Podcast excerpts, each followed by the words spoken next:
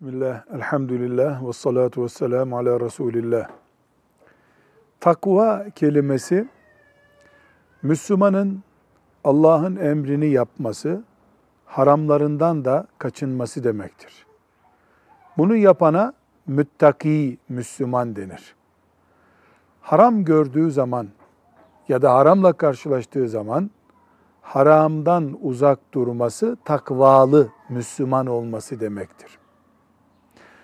Allah'ın farzlarını yapması gerektiğinde hemen hareketlenen ve o farzları yapan Müslüman, takvalı Müslüman olmuş olur. Müslüman toplumda bir sınıf adı ya da ashab-ı kiram gibi bir neslin adı değildir bu.